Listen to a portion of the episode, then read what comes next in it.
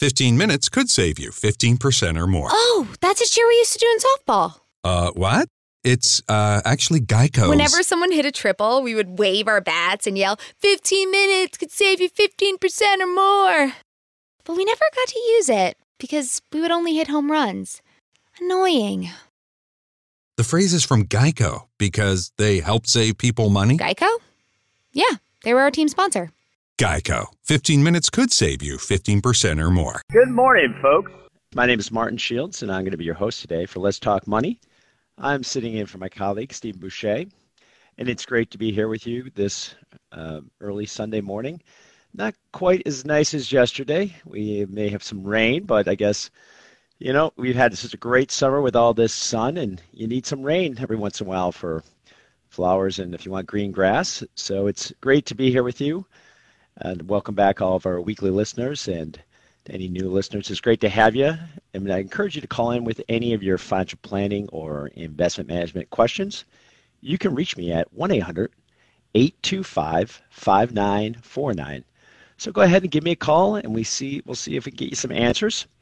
Um, lots to discuss today. Want to kind of go through some financial planning ideas that you can implement in your own personal situation. We'll discuss uh, the markets and uh, you know, just a f- few things that when we see um, meet with our clients now, it's uh, virtually. It's not meeting with them in the office because of COVID, but you know, a lot of different topics that come up. You know, are themes that we see pretty consistently, and so I think it's always good to share that with you, our listeners, to you know that you're aware of uh, the guidance that we're giving and and ways that you can implement these ideas in your own personal situation. So we'll uh, discuss that. But uh, kind of you know big news this week was uh, the GDP, gross domestic product, uh, being down nine and a half percent, which is really quite dramatic, largest decline ever recorded, and you know certainly expected. But when you see those actual numbers, uh, it's amazing. And you know you still have unemployment in the 12, 13, 14 percent. Uh, again, another million plus people uh, claiming uh, are filing for unemployment benefits this week as well. So some pretty dramatic numbers as far as the uh, economy is concerned. But the markets uh, had an, another good week. Not quite all-time highs with the Nasdaq, uh, but very close. And with the S&P, it was close to where we uh, hit the all-time highs after COVID. Uh, we were up three or four percent in the beginning of the year, but now we're up around one, one and a half percent, and that's kind of we're on the, the highest level that we've been in since COVID. So, you know, really interesting that we continue to see uh, some strong direction in the markets. And, you know, we get quite often asked the question, what's, what's driving that, right? And, you know, certainly as we've discussed in the show um, previously, you know, it's the Federal Reserve, it's the federal government really providing support to the markets that is pushing it higher. But absolutely, as we saw with some of the earnings that came out, it's the mega cap companies, right? It is the Amazons, the Facebooks, uh, you know, the big companies that have strong balance sheets that whose business model in this environment, you know, many of these are tech companies uh, doing very well, and you know they're making up a they make up a large portion of the Nasdaq or the S and P. So, you know, while there's many small companies that may be struggling or certain industries that may be struggling, um, as long as these mega cap companies do very well, that's going to support um, you know the main indices, the, the S&P 500 or or the Nasdaq or the Dow. Um, again, more small cap or mid cap type indices, they're going to be uh, certainly underperforming relative to to that. But uh, you know, I think you're going to see this trend continue. And you know, it's going to be curious to see where we stand from an economic data perspective. Um, you know, with the COVID numbers not being great, uh, knock on wood that you know, here in New York State we are still uh, keeping the numbers low, which is great to see. Uh, hopefully that will continue. Um, I'm married and we have three teenagers, so you know, getting some guidance as to what school's going to look like, which is right now, I guess, at least two days of uh, having school in person and then the rest online learning. And uh, I don't know about any other parents out there, but I'm hoping that we can uh, stay at least two days, if not more, in uh, in-person learning. The, the the whole online thing is is challenging. I think both for the students, even if they're good students, and for the teachers as well. So I'm hoping that uh, that we're going to be able to keep some element of in-person learning and having those numbers low here in New York State. But as they go up in the rest of the country, you know, it's definitely impacting a lot of industries. And if those numbers continue to get worse, in particular the hospitalization and uh, the death rate or number of deaths from that, uh, it's it's just going to be challenging to to really restart the uh, economy. And you know the other thing that with the markets, they do look forward more six to nine months to a year out. So um, you know they're really not discounting current earnings; they're discounting future earnings. So if we're in a situation where the vaccines that are coming out look very promising, and it looks like they're going to be rolled out uh, from a national perspective in early 2021, you know that is what the markets are continuing to kind of look at right now. So I hope for everyone's sake that that, that is the case, and um, you know we'll we'll see how it plays out though. So a lot of uncertainty, and then you know of course we have the election, right? And um, this could be a challenging election. Uh, so as far as uh, you know, just these swing states, and if there's a lot of mail-in ballots and whatnot, um, it could be an, an interesting one to say the least. So, you know, there's definitely, as we move forward over the next uh, six to nine months, a lot of uncertainty. You know, as we've mentioned to, to listeners on the show before, uh, as a firm right now, we are uh, underweight on our equity targets. And uh, I've been with the firm for eight years this July, and you know, it's really until last year we were overweight on equity targets. So we, you know, if our equity target on a growth portfolio was 80% in equity, we were more like 86, 87%. Whereas last year around this time, we, we brought it back down to target. Uh, and in February, we brought it under target, and we continue to remain under target in our equity allocation, just with some of the uncertainty. Uh, you know, it's we're we're a pretty bullish firm, and we tend to really be uh, long-term investors and, and don't change our allocation too much. But you know, I think it warrants it right now over the next few months as as things move through. So we'll have to see how that plays out. But interesting times uh, by all means. But uh, I encourage you to call in with any questions. You can reach me at 800 825 5949. So, any questions on financial planning or investment management, give me a call. Um, one of the things that I mentioned on the show yesterday, on our noon show, and I just want to bring it up, is uh, it's something that I'm proud of, and in particular because of the teammates that we have, that uh, our firm was selected as one of 300 firms across the country by the Financial Times, which is a very prominent financial uh, uh, paper. And we were one of just 300 registered investment advisors to be selected as the top advisors in the country. And we were the only firm in upstate New York to be selected. Most of the other firms in New York were, were downstate in, around the city. And you know, I, I think this, to, from my perspective, is really a function of of the team members that we have. Just great folks that are always coming through and uh, just you know being able to provide a high level service. Uh, both on the client service side and with the uh, financial planning and everything that we do for our clients. And so it's a, a, real honor to be selected as one of the top 300. And as I was looking at the uh, actual detail behind some of these firms, um, the the median size of these firms of the assets they manage is close to two billion dollars.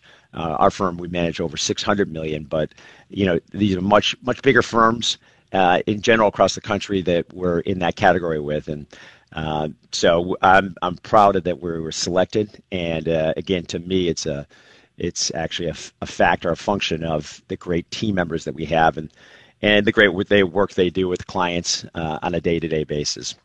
So just, just something to give kudos to our, our team members on, on, on their hard work. Um, you know, the one thing that we want to talk about is, you know, we as a firm, we do a lot of uh, a lot of financial planning with our clients, and that component is just is so important. When you start talking with individuals about all the moving pieces they have and how that intersects with their investments, the financial planning component is just so important. It really is something that we spend a lot of time having discussions, and again, now they're they're virtual uh, via Zoom or GoToMeeting or just over the phone, and but you know, making sure that that that element of their life is is lined up correctly uh, is so important. I mean, the investment piece is obviously important, but the two really go hand in hand with one another. And uh, those discussions, from my perspective, as we have them with our clients, are, is so important. So, I wanted to highlight some of the things that we're seeing in discussions with our clients. But before we do, I want to go to commercial break. So come back and join me as I continue those discussions and I take your questions. And again, you can reach me at 800 825 5949. You're listening to Let's Talk Money on News Radio WGY 103.1 FM, 810 AM.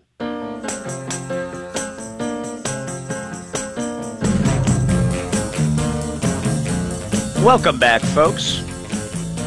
For those of you just joining us, my name is Martin Shields, and I'm going to be your host today on Let's Talk Money, giving my colleague Stephen Boucher a, a break. And it's great to be here with you on this uh, August 2nd morning. And uh, again, we've got a little bit of a cloudy day, but uh, boy, we've had an amazing summer so far, so hopefully that will continue. But uh, I'm here to answer any questions you may have regarding your financial planning or investment management concerns. And you can reach me at 1 800 TALK WGY. That's 800 825 5949. So, one of the things that, again, was mentioning on the show yesterday, and I do want to bring it up again today just because it's so important, is uh, discussion that we're having a lot with a lot of clients on deferred comp, right? So, what, what deferred uh, comp, comp is, uh, sometimes known as a 457B plan, uh, is the ability to put away money in addition, quite often, to a 401k or a 403B, uh, not pay any taxes on it, put it into account and in, in different ways have it grow. It could be in a diversified portfolio and sometimes it's in a company stock.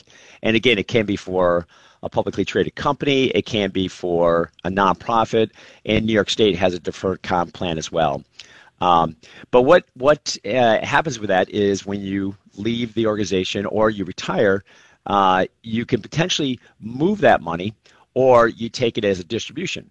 And what I want to highlight here is that deferred comp, until you actually remove it from the organization, uh, it's not qualified. And what that means is it is liable to be uh, go at that the creditors of that organization can go after it if there's a problem.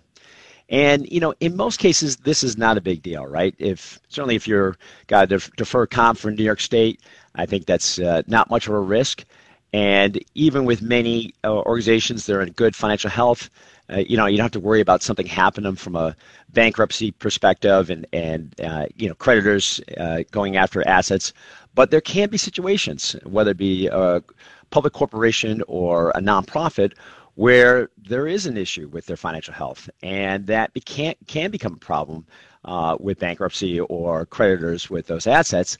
And those deferred comp plans are uh, potentially assets that the creditors can go after right? So that's something you need to be aware of if you're putting money into those plans that until you take it out, uh, it is not a secure asset.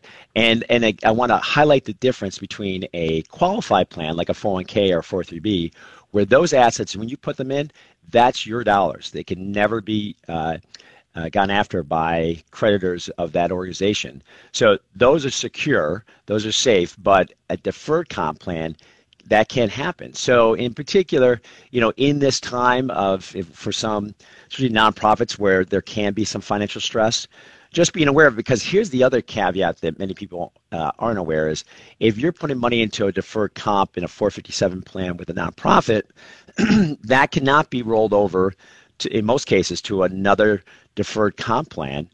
Uh, so, it, and it cannot be rolled over to an IRA as well. So the only thing that can happen is you take a distribution from that, in which case you're paying taxes on that distribution. So, um, whereas with a deferred comp plan with New York State, that can get rolled over to an IRA. Um, so th- these nuances you have to be aware of when you're putting money into accounts, and you know just kind of assess the risk. And uh, you know, again, for many people, it's it's a great option. Allows them to lower the tax uh, uh, rate and burden, and also defer that money until when they need it when they retire. But you got to be aware of what the situation is and just assessing the risk. So just something to highlight it. But folks, if you have any questions, feel free to give me a call. You can reach me at 800 825 5949. Uh, so, it, as I've talked about before, you know, our firm works with many uh, 401k plans, and we're we're a fiduciary in those plans. Uh, we're what's called a 338 investment manager. So what that that means is we have full discretion uh, by those plans to select the, the investments, monitor the investments, and give their uh, the investment committee and the trustees guidance or, what we're going to do, and they're basically delegate that whole responsibility to us. But the other part that we're involved with is with the plan participants, where again we're a fiduciary for those plan participants, so we can give them specific guidance regarding their uh, financial or investment uh, questions, not just general education guidance, which is what many advisors can only do. But we can actually talk about their specific situations. We can talk about what we'd actually recommend for them uh, with their 401k allocation, and even you know what accounts to put it in, or even outside questions from that they have regarding their financial concerns. Those are the discussions we have with the finance, the 401k participants. But one question that we quite often get is, you know, should I contribute to a Roth 401k or a traditional 401k? Because many times plans have those both those options. So with the traditional 401k, you're going to put in pre-tax dollars. It's going to grow tax deferred, and then when you retire, you're going to take those dollars out. And now with a Roth 401k, just the opposite, right? Those are post-tax dollars. I mean, you've already paid taxes on it. It's going to go tax-free, right? And when you pay, take that money out, there's no taxes on it. So both are, are great options. Really, the, the metric that you're going to be using or the, what you're going to be looking at to make that decision is, are you in a higher tax bracket now than you will be when you retire, right? That's, that's the kind of the equation that you're looking at it. If you're in a higher tax bracket now, the pre-tax dollars, the traditional 401k, tends to be a better option, right? Uh, forego paying the taxes now and pay them later when you retire. Uh, if you're going to be in a lower tax bracket now than you are when you retire, then you do the Roth 401k.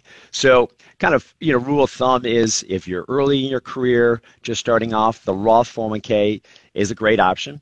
Now, the only downside with that is that you are uh, not getting the pre-tax benefit in your cash flow, so you're going to notice it dollar for dollar.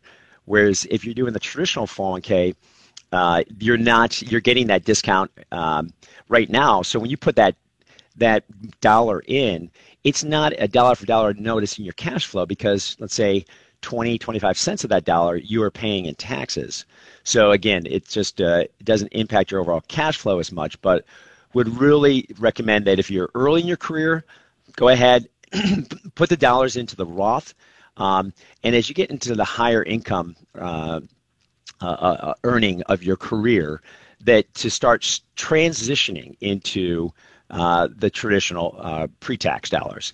And you know that would be, I would say, in the neighborhood. It depends if you're a single tax filer or married filing, filing jointly. But you know, as you start getting up, if you're in the two hundred to three hundred thousand dollars in adjusted gross income, that's when you start to transition in more towards the um, the pre-tax. Now, the one comment I will make is any contributions that are made by an employer. excuse me. So that is any uh, safe harbor contribution they, they provide or any profit sharing, those are always pre tax, right? So if you're fortunate enough to be in a plan that has a large employer contribution, you still want to may put some into a Roth because all their dollars that they put in uh, will be pre-tax, right? Those are always pre-tax traditional traditional dollars. They will never go into the Roth account. So just something to be aware of, and you know, be thinking about that because it does matter over the long run. And what I will tell you is, you know, having a large Roth account when you retire is fantastic, right? So all those dollars, they're tax free when we do financial planning for those circumstances, it is just a, a great situation when you see a client that has a lot of money in a Roth because from a planning perspective, you know, if you've got three hundred thousand dollars in there, you don't have to discount it for uh, the taxes they're going to pay on the distribution. That's money right right then and there that can go out and be used for for cash flow purposes. So, really a, a great situation and, and something to uh, to really be thinking about as you're making decisions as to where to put those dollars. One other thing I want to talk about before we go to break here is uh, is from a engagement perspective. If you're married out there, uh, as far as getting both spouses involved with the investments for your household and the financial planning. So we see this a lot with clients coming in. You know, quite often, you know, can be either way. Can be the husband or can be the wife is is usually the lead on um, you know the the investments on you know kind of coordinating everything everything from a savings perspective, and that's that's that's normal. Um, but you know, I think it's so important that the other spouse um, also at least be engaged and educated, right? you, you need to know what is going on and, and, and try to have an, an idea as to um, kind of how everything comes together, how you're invested, um, what's going to make you feel comfortable. In particular, you know, you may have, uh, you know, accounts in your name that, um, again, maybe your, your husband, your wife is, is taking care of as far as how they're invested or trying to understand from a planning perspective how it all comes together. But, you know, the problem is that, uh, you know, life happens. And you know you may be a situation where that spouse is no longer in the picture. Can be through divorce um, and or could be through passing away. And you know i tell you there's nothing that's more difficult is to you know having to deal with a spouse that is recently divorced or uh, you know a spouse that just lost their partner and you know them trying to come to terms and understand the the finances situation um, and they haven't been paying attention and been involved previously.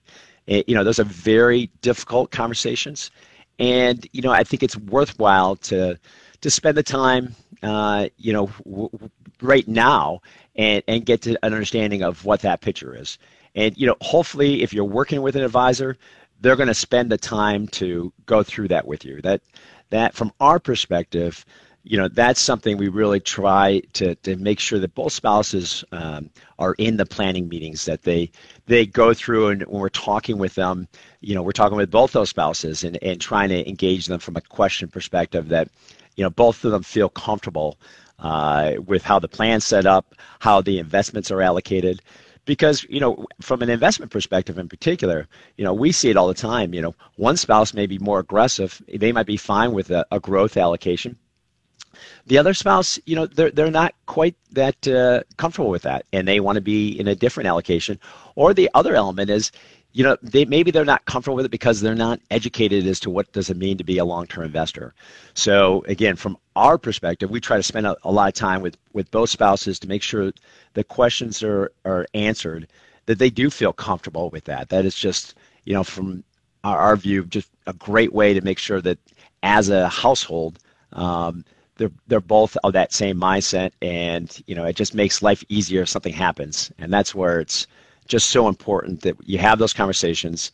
You have them now versus later, right? Because when when you're in the midst of a, a crisis, it's a really difficult time to be having that, and you know the emotional elements of where that person is really dominates everything, and they're not really that concerned about uh, the financial piece, but they, they have to be, right? They when they're the only one there after that crisis situations, they, they have to be involved. Well, folks. Hey, don't forget the Johnsons are coming over. I want to find a rosé Jill hasn't tried yet. Let's go exploring at Total Wine. Their prices are ridiculously low. Wondrous selection, helpful guides, always low prices. Total Wine and more. ¿Por qué esta Coca-Cola de McDonald's sabe tan bien? ¿Será la máquina? ¿Será el popote o el hielo? O quizás soy yo. No sé, Diego, pero vámonos, ¿no? El ¿por qué esto sabe tan bien deal? Un refresco de cualquier tamaño por un dólar, solo en el 1, 2, 3 dollar menu de McDonald's. Precios y participación pueden variar, no se puede combinar con cualquier otro oferta o combo mío. Coca-Cola es una marca registrada de The Coca-Cola Company. We're going to go to commercial break, but come back and join us as we continue the discussion. You're listening to Let's Talk Money on News Radio WGY. Good morning, folks. For those of you just joining us, my name is Martin Shields, and I'm going to be your host today for Let's Talk Money. I'm sitting in for my colleague, Stephen Boucher. And it's great to be here with you. Looking out the window, we got a little bit of a cloudy day, and I was thinking it's, you know, the problem with cloudy days during COVID is things that you might normally do. I mean, go to a movie, go to a, a bookstore, or go to a coffee shop and hang out a little bit. You, you can't do. Uh, those things are obviously not things you want to be doing for an extended period of time. I, we can uh, always just uh, be at the house. Uh, I've got three teenagers and my wife, so be together as a family, which is great. But uh, you know, definitely uh, you know, one day of rain is great, but you know, you get multiple days of rain and you're kind of back to where you were in the the deep quarantining times. And you know, I think everybody gets needs their space. So you know, we've been fortunate to have such great sunny days this summer. So hopefully that will continue and we get to enjoy the outdoors uh, and appreciate an upstate New York summer. So we'll see how that goes. But if you have any questions, feel free to call in with those questions. You can reach me at 800 825 5949. And, uh, you know, before we went to break, was talking about the importance of, uh, as a couple, uh, both spouses being engaged uh, in their financial situation and, and what that means, in particular, to be prepared for uh, you know, a time of crisis where you know there's a health issue with one of them or there's a divorce or something like that. And it's just i cannot stress the importance of that because you, you don't want to have that situation that your spouse is is trying to go through something and, and deal with it um, or be that spouse if, if you're not the one who's engaged uh, on it after that kind of crisis situation. It's just uh, it can be challenging um, but also wanted to kind of talk about some other things that we're seeing with uh, clients and, being brought up one of them, and we've, we've talked about on the show before, but um, is this concept of, of opening a defined benefit uh, plan for your small business, right? And quite often it can be an individual that um, in their business themselves, they make a, make a lot of money, have a lot of cash flow, and they're looking to lower their tax rate. And so the concept behind this is, um, you know, if you have a small business, you could open a 401k plan and um, you know, with that 401k plan, you can, you know, th- for 2020 with uh, the employee piece and the employer piece, you could put away $57,000. So that's a lot of money from a pre-tax perspective, uh, or potentially, depending on how you have it set up, you could do some of that with a Roth uh, 401k.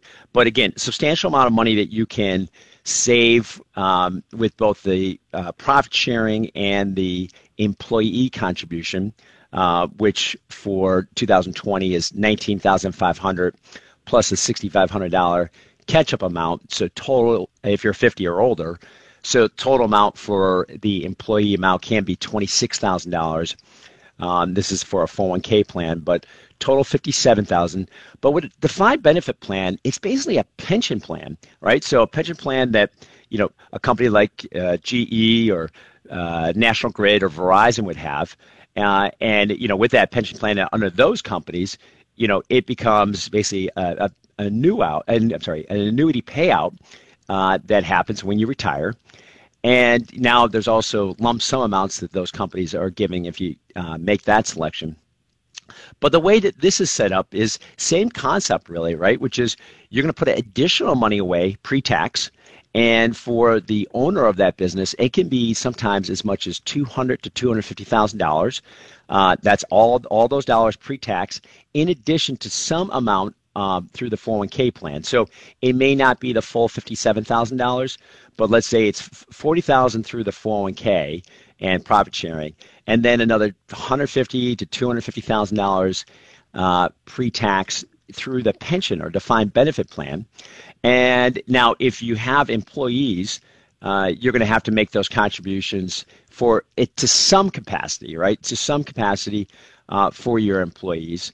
And yes, it is dollars that are out of your pocket, but you know it is definitely the benefit to the owner can be significant, and also it's a great benefit, uh, employee benefit for your employees.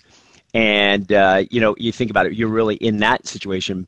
If you're putting those dollars in, and they're putting money into the 401k as an employee, you're putting a profit sharing amount into their uh, 401k for them, and then uh, you have a defined benefit plan that you're putting in. It's boy, they're they're really in a great spot, and they're going to be well prepared for retirement. And it's a, an employee retention tool. Uh, you know, to have those types of benefits, especially as a small company, and we see this that small companies do this uh, if they've got sufficient cash flow, right? So that's what you really need is, you know, if there's sufficient profits in the organization and the owner is or owners are trying to limit some of their tax liability, this is a great way to do it. And you know, when you uh, decide to retire or close the business or sell the business, all those dollars, and this is true for the employees as well, all those dollars can get rolled into an IRA, right?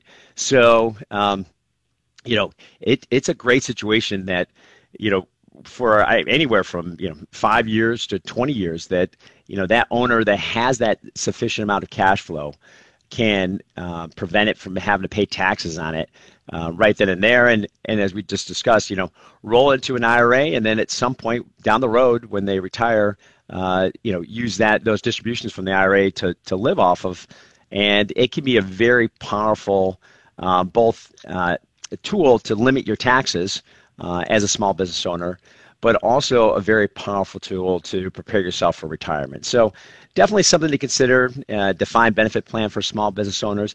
You know, it's not something that will work for every small business, certainly, but for for certain ones that um, just again, the, usually the element is sufficient cash flow that you know you can uh, afford to, you know, you put 150 or 200 thousand dollars pre-tax in, and an owner that really is in a very high tax bracket uh, if they're in the top marginal tax bracket, that's where this situation is going to work the best. But if you have any other questions, uh, feel free to give me a call. You can reach me at 800 825 5949. So, you know, one of the things that we talked about is, you know, in this COVID environment, um, just being thankful for if you have a job, uh, if you um, have your health, uh, it's just things that you some maybe sometimes take for granted but you know you realize there's a lot of folks out there that you know they are either don't have a job or they're working few hours uh, you could be a small business owner and your uh, income's down substantially depending on where your what industry your business is in. And so there's a lot of people out there that really are hurting a lot. And even with the support from the federal government you know in some cases it makes up for it but in other cases it does not. And you know lives are impacted uh, in, in for families. And so we talked about the importance of thinking about charities that um, you know help those individuals. We were talking about yesterday about the regional food bank and food pantries uh, in the capital region that that really provide a great service for those uh, individuals and families that are hurting. But one of the things that you, we want to discuss too is how do you put d- dollars away uh, from a charitable perspective uh, in the in a manner that actually can provide some tax benefit, given the changes in the deduction rules uh, where now for many people their charitable deductions they, they can't deduct them right? Uh, they're under they're taking the standard deduction for their taxes. So what they used to deduct for their uh, charitable contributions uh, they can't do anymore. So there's there's two main ways that we recommend. Uh, one is for individuals that are taking required minimum distributions the charitable qualified distribution the qcd uh, where instead of taking that money as income, that they uh, have that RMD go to a charity and then they don't pay any taxes on it. So really, it's a great way when if you have an RMD, you have a required minimum distribution, where rather than taking if you don't need that money and pay taxes on it, uh, if you already have some charitable interest, to have it go to the nonprofit. Now, the the kind of the caveat with that this year is there are no uh, RMDs, required minimum distributions, for both uh, IRAs and inherited IRAs. So, not necessarily a need. You can still do the QCD, right? You can still have that money get moved over uh, to to a charity and not pay taxes on it, but it doesn't. You don't have to do it like you did in other years where you have the RMD. So that may change the equation a little bit.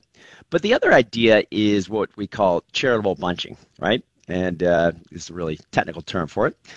Uh, but what that is is if you give money on an annual basis, and there you know a, a sizable amount to a number of different charities, what you can do if you have the cash flow available is um, rather than spread it out over multiple years, you can move those dollars up. So let's say you're, you're looking at you know you know, providing eh, on average, let's say the three or four main charities, uh, about you know two or three or four thousand dollars annually. Well, what you can do is bunch it up and move five years up until this year, and so you're going to put in around ten to fifteen thousand dollars into a donor advised fund, right? So what that is, and, and a lot of the big custodians, Schwab has them, Fidelity, Vanguard. What it is is basically just a, it allows you to put make a charitable contribution for that full amount, that $10,000. Excuse me. And then you can make distributions from that fund to these charities. So the what the plan is with this is you get your because you're going to be contributing now ten or fifteen thousand dollars, whereas it might be large enough for you to take the deduction when you file your taxes. And, and that was not the case if you're only giving, let's say, two or three or four thousand dollars annually. But now, if you're going to contribute ten to fifteen thousand dollars upfront in this year, so combining, you know, three, four, five years of charitable contributions, now that's large enough that you can take the deduction and then what you do is just throughout the years, the next three or four years, you can have that money invested. And uh, in, usually, you know, have a, a list of different funds you can invest in in the market. And then you can just, you, uh, you know, you have to be able to contribute to a charitable fund that is a 501c3 entity. Uh, and it's got to be on the list for these financial institutions, but most, you know, reputable uh, 501c3s are. And they'll make the contribution for you and uh, it's a great way to get the deduction. Uh, f- you know, for you got to, but the only caveat to this is you got to have, um, I would say, you know, two or three or four large charities that you contribute to, or uh, large donations that you make annually to be able to bunch those up. That's that's really, and the the other caveat of this is you have to have the available cash to move them up to this year versus having them spread out over you know three or four or five years. Because otherwise if you don't have the cash flow you're not going to be able to do that obviously. But you know really is a great strategy to be able to get the deduction from a tax perspective get it into a fund that you can grow. And you know the other thing to view this is is from a family perspective you know this can be something that you put into this fund and you can contribute to it and it becomes a almost like a foundation for your family that you can engage you know kids and grandkids uh, in different with different charities that maybe as a as a larger family you want to support. So it really is something that I would cons- have uh, families and individuals that have uh, both charitable interest and some additional cash flow to to be looking at uh, as a great way to both continue to, to support charities, but also potentially uh, get a tax benefit for, for doing so. Well, folks, we're going to go to commercial break, but come back and join us as we continue the discussion. You're listening to Let's Talk Money on News Radio WGY, 103.1 FM, 810 AM.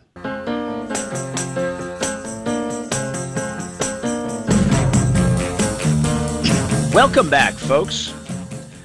For those of you just joining us, my name is Martin Shields, and I'm sitting in for my colleague Stephen Boucher to be your host today on Let's Talk Money. And it's great to be here with you on this Sunday summer morning. And I encourage you to call in with any questions you may have regarding your financial planning or investment management concerns. And you can reach me at 800 825 5949. That's 800 825 5949. Um, so we're just going through some uh, charitable giving ideas that you can get uh, use to maybe still get a tax deduction. Um, another idea that I want to kind of uh, bring out there uh, for discussion is uh, comp- the idea of um, I guess we call it value proposition, right? So in our and actually it's in any industry, right? It is a consumer. When you're buying something, there's both the cost of that item and then there's the value that's provided. And then what you do as a consumer, I, I say this as an economist because you don't realize you're doing this, but this is what you do. Uh, everyone does, is that you're evaluating uh, both the cost of what you're paying and uh, the service or the product and then you're saying is that worth it what's that value proposition right because you know you think about it which is even if you're getting something at a discount if there's no if the service doesn't warrant it it's not worth it right you're, you're like well great i got a discount on it but like it's it's not uh, worth it so in order to understand what a value proposition of anything is that you purchase as a consumer you need to know both the cost right you can't understand hey is this service worth it uh, without knowing the cost. And you need to understand what truly is that value element, right? You be able to need to be uh, discern uh, what that value element is.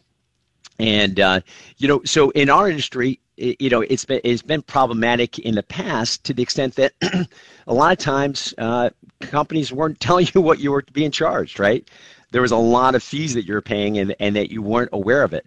So, you know, one of the things that we always encourage individuals is to really understand what are you paying uh, for your service, right? And that's where kind of having this fee only model uh, where you know uh, what you're paying, whether it's a percent of assets or some flat fee, that allows you to understand the cost, and that's that's very important component. Uh, and then there's the value prop- proposition piece, the service piece that you need to determine as well. But I'm going to go into a discussion of that. But first, I'm going to go to, to the call lines. We have Linda from Albany. Linda, are you there? Yes. Hi. How are you? Good. How are you doing this morning? I'm I'm well. How are you? Good. Um, I had a question. Um, I know with the whole COVID thing that the federal government has um, passed some kind of law that if you needed to take some money out of your IRA or Roth IRA, that you could do that with um, not um, getting the 10% penalty. Can you tell me a little bit about that? Yes, yes. So you can take up to $100,000 per person uh, out of your IRA or 401k. Uh, if it's in a 401k, the plan has to allow it to happen. Not all plans will allow it, and it, you can actually take it as a loan as well. But again, the plan has to allow it. But we'll just kind of focus on IRAs. With with an IRA, you can take it out, um, and then you have up to three years to put it back. And now the the caveat with that is you're going to ha- you have up to three years to pay the taxes on it as well. But if you don't put it back by the end of this year, you're going to have to pay part of that taxes now, and you still have three years to put it back. But you are going to have to refile your taxes uh, to, to if you do put it back. Um, but yeah, you can take up to hundred thousand dollars and uh, have that three years to to roll it back in and there's no penalty uh, on that if you're under age 59 and a half. Um, but again, you would over the next three years have to pay income tax on it if you don't put it back. Okay, so there's really not a 10%. So they're really not giving you a, that free 10% uh, penalty-free thing. You have to pay it back, is what you're telling me. No, no so let me clarify. The 10, the 10% penalty is definitely waived, right? You're you are absolutely not paying that uh, that penalty if you're under 59 and a half, which you would normally pay, right? So that is right, absolutely right. waived. But the income tax is not waived, right? So you will pay that if you don't roll it back. And and here's the, the other caveat to that is you have three years to roll it back, but they're going to assess uh, one third of the taxes over that three year period, meaning that if you don't have it uh, paid back by the end of this year, you're going to get, get assessed one third of the taxes for 2020 for the amount you took out, the another third in 2021, and then the final third in 2022. And but again, if you pay back at any time over that three-year period, you get all your taxes back, but, but you will have to amend your taxes in order to account for that. So it gets a little okay, bit so, complicated. Yeah, I, yeah. See, I have a emergency um, financial situation with my car, so uh, that's that's what's prompting me to think about taking it out right now because I have no other money to access. Um, and due to the whole COVID thing, I in the beginning I did my hours were cut, so um, I, I yeah, really I don't I don't know where where else to turn right now. Sure, because that is the requirement that you do have to show that you were impacted by COVID. So, so it sounds like you may be able to do that, that you show that your hours were impacted. The only thing I would tell you is this should be the absolute last resort, right? Because, you, you know, if you're taking this money out, this is your retirement money, and, you know, it's sometimes it's going to be difficult to put it back. So I don't know if you have, you know, do you own a home? Yes, I do you know, I don't know if you can, you know, get a home equity line of credit, uh, you know, something else beyond. I, you know, I really try to stress to people that this is, you know, you've exhausted every other channel. There is no other option. Then yes, this is this is something that's out there that's available. Uh, and you know certainly better than it would have otherwise been with a 10% penalty. But it really right. should be you've you've exhausted every other channel.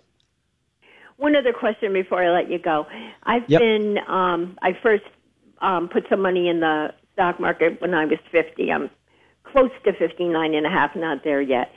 Yep. Um, due to everything that's happened recently, Am I better off just leaving my money in there rather than because I don't want to get nervous about taking it out, especially with the coming elections? Am I just better off leaving it in there over the course of time? Yeah, again, the the idea is you're a long-term investor, right? And in short-term volatility, like we saw in March, and we may see some, you know, in the in the fall. If you're a long-term investor, you're not going to change your course of action. And, you know, the only question is, so I assume this is in an IRA, correct? Yes, I have. I have. Yeah, I have a Roth. Yeah. So, I have a so, Roth, um, and I have. I have um, a little bit in a leftover um, non-Roth IRA from a former job. Okay. So, uh, two things. One is yes, keep your investment course the same. Do not change at all. Uh, but now, with the Roth, if you take that money out, you're not going to have to worry about the tax element, right? And and so it it's a little bit more straightforward as far as filing taxes. So so that's something to consider if you want to access that money. Um, but but as far as your investment allocation, stay the course. You're going to get through this, and uh, don't don't worry about now. The only caveat I would also say is you know make sure it's something that you're comfortable with as far as what your stock to bond ratio is in any circumstance, right? That you know that it works for you. But I wouldn't change it because of what what could be short term volatility. Thank you so much. You're welcome. It was good talking with you. Have a good day now. So, yep, it's uh, it's important, folks. Uh, if you if you have questions on this, you know, as far as the um, the COVID piece, you know, definitely talk to a CPA because it's complicated, uh, and you want to make sure you get the right advice. Well, folks, it was great to be here with you today. Uh, hopefully, you got your questions answered, and please come back and join us next week. You are listening to Let's Talk Money on News Radio WGY 103.1 FM, 810 AM. Worried about mom or dad falling? The Symphony Medical Alert System from CVS Health helps make their home safer, even if you can't be there. Symphony works with voice activation or a care button they can opt to wear, along with smart sensors for coverage around the home. With 24 7 emergency response and an app to tie it all together, you can monitor your loved one's well being for enhanced peace of mind. Terms and conditions apply. Learn more about Symphony at cvs.com/symphony or find it at your nearest CVS Health Hub.